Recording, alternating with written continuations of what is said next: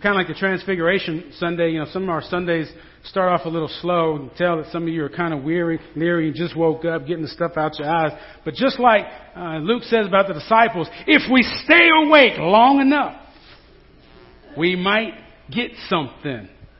So for those of you who are still awake, congratulations. And I guess there's really no nice way to say this, so I'm just going to say it out front. Let it be what it needs to be. The good news of Jesus Christ is why we're here this morning. The good news of Jesus Christ is not great advice. The good news of Jesus Christ is not great advice. Let me tell you what I mean. So many times we, we hear that people um, look for encouraging words about themselves from Scripture. Or, or maybe we're looking for some positive words that God, Jesus, or some of the prophets might have to say about our life or about what we can do. And here's what I want you to understand. There's not a whole lot of great advice in here. If you're looking for uh, how to uh, do to, to make it well in your job, if you're looking about for how to get ahead, uh, when you find stuff in here, you're going to scratch your head because Jesus says you don't worry about yourself, uh, you worry about the other person before you. Do that in your office sometimes, and you know what happens? People may take advantage of you. They may think you're soft. They may just pass you right on up. So if you're looking to get ahead, this isn't always a good place to start. If you're looking for warm, fuzzy things to think about yourself, please, please, please don't look here. This is what happens. When we think that the gospel of Jesus Christ is just great advice for our life, we miss what Jesus was all about. Do you think that we have a cross in, in the sanctuary of God? Do you think that we wear a cross? Do you think that we look to the cross because it says something nice about us? In fact, the cross says something very ugly about us, doesn't it? That's what we did. That's what our sin did to our Lord. How do you feel about that? Are you glad you came to church yet?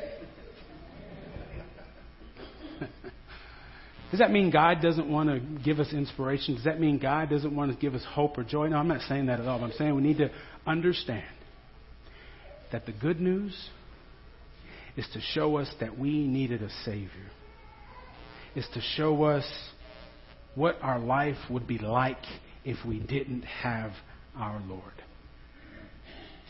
We need to understand that when we read passages like this from, uh, from Luke and others, um, they give us a clear understanding of who Christ is and who He is supposed to be in our lives.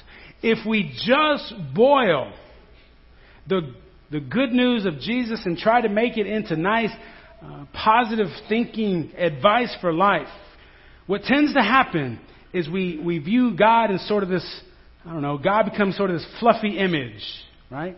We almost come uh, full tilt around. Before, some of us, we, we grew up with this thought about God, that God was this man upstairs that was just waiting for us to mess up. Oh, I can't wait to catch them. Oh, I can't wait to condemn them. Oh, I can't wait to push them and then ask them why they quit. We have this image of God being this condemning figure.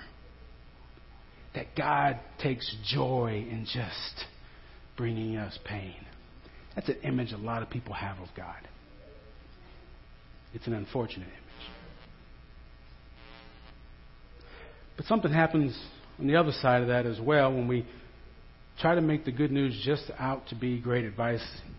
God sort of just come, becomes sort of the nice guy in the sky. I heard, I heard one young man say, well, God is Santa Claus but with rules. Really? No. God's more than that. When we have this fluffy image of God, something begins to happen that we think then that all of our feelings about God or all of our experiences with God should be warm and fuzzy and fluffy too. That I should be able to come in church, I should be able to sit down and to feel nice about myself. I should be able to walk out and think, ah, oh, I'm so great. I'm glad I went there. You ever feel like that in church? It's okay if you do.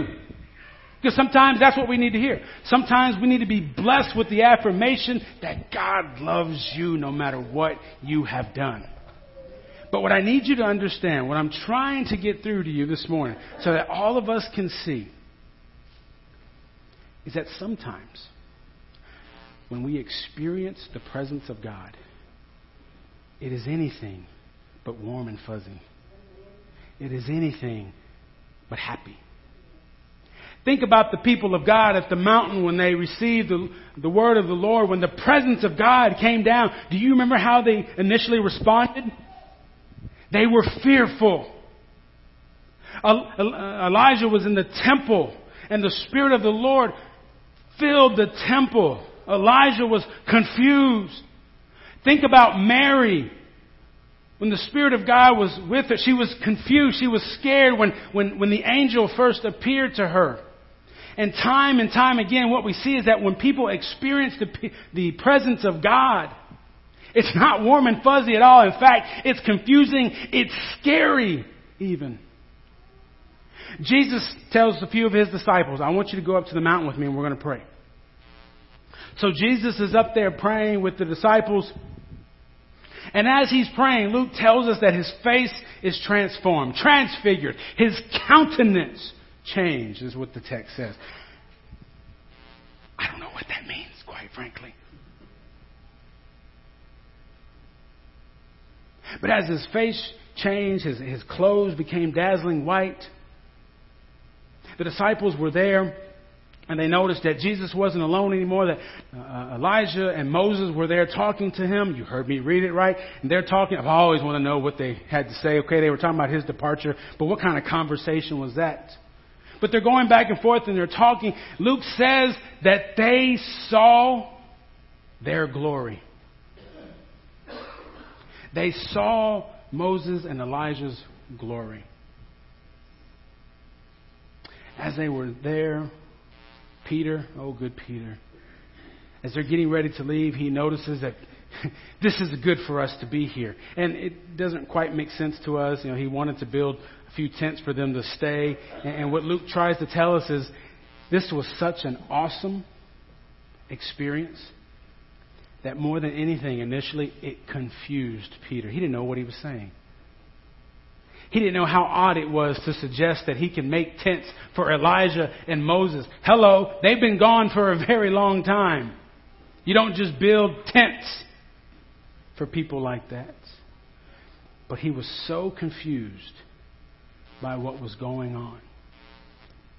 He didn't know what else to say. And if that weren't enough, as they stood there again,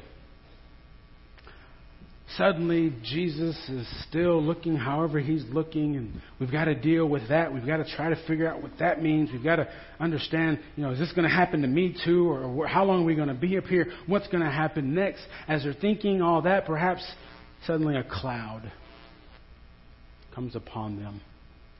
Luke says the cloud overshadowed them. And generally, when we read in Scripture about a cloud appearing or smoke appearing, that is to remind us that this is the presence of God, that we are in the presence of God right now. And I want you to remember, you heard me read it, you've heard the story before. What was the reaction of the disciples there in the presence of God? They were terrified. They were scared out of their mind.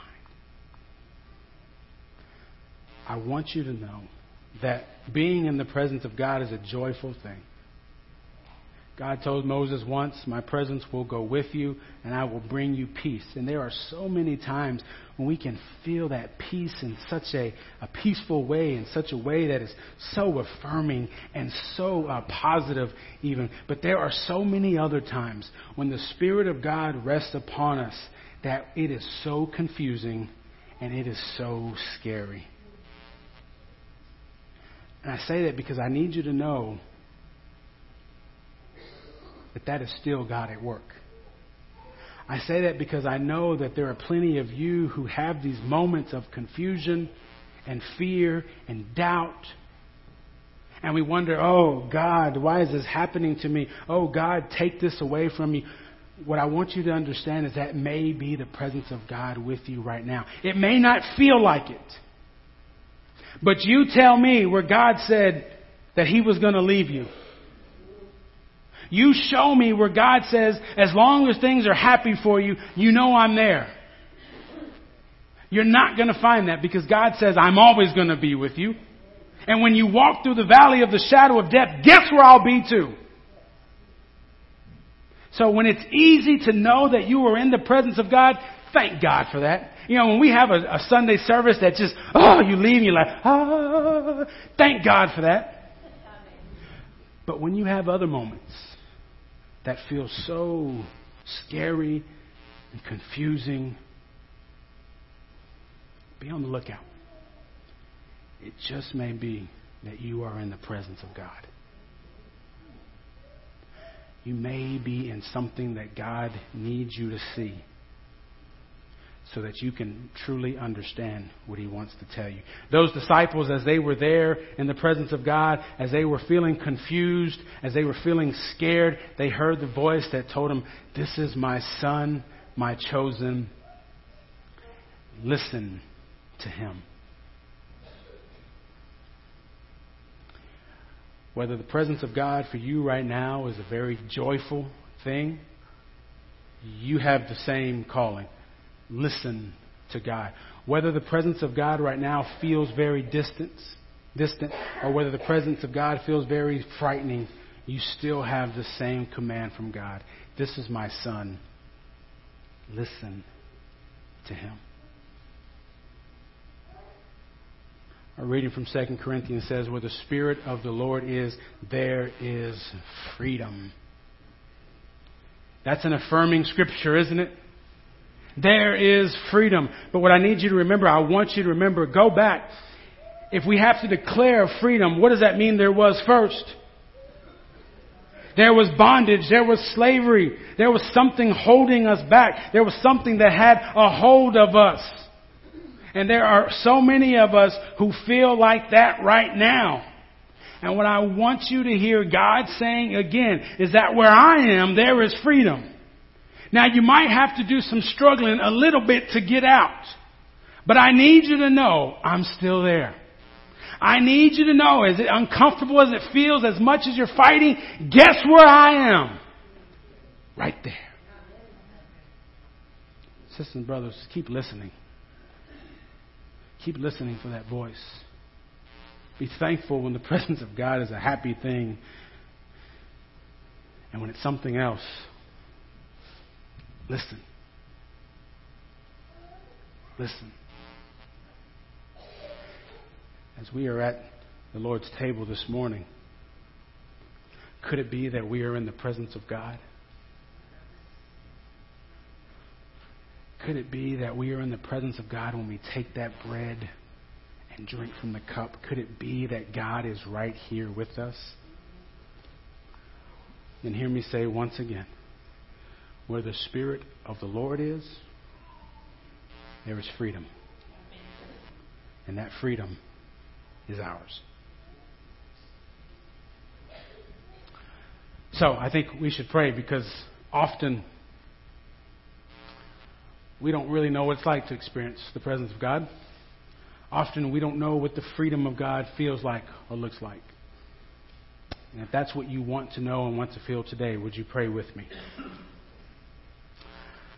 God, we are thankful because we have a promise that you always give to us, that your presence walks with us each day, that there isn't a place that we can wander to, there isn't a place that we can find ourselves where you are not already there with us. What we pray, God, is that you would give us strength in your presence strength to be able to rejoice when we can rejoice, strength to be able to see through the hardships that we find ourselves in, peace to know that there is freedom in your name. God, we feel that we are in your presence today. So we ask then that your Holy Spirit would rest upon every single one of your beloved children here this morning and bring us freedom. In Jesus' name, amen. amen.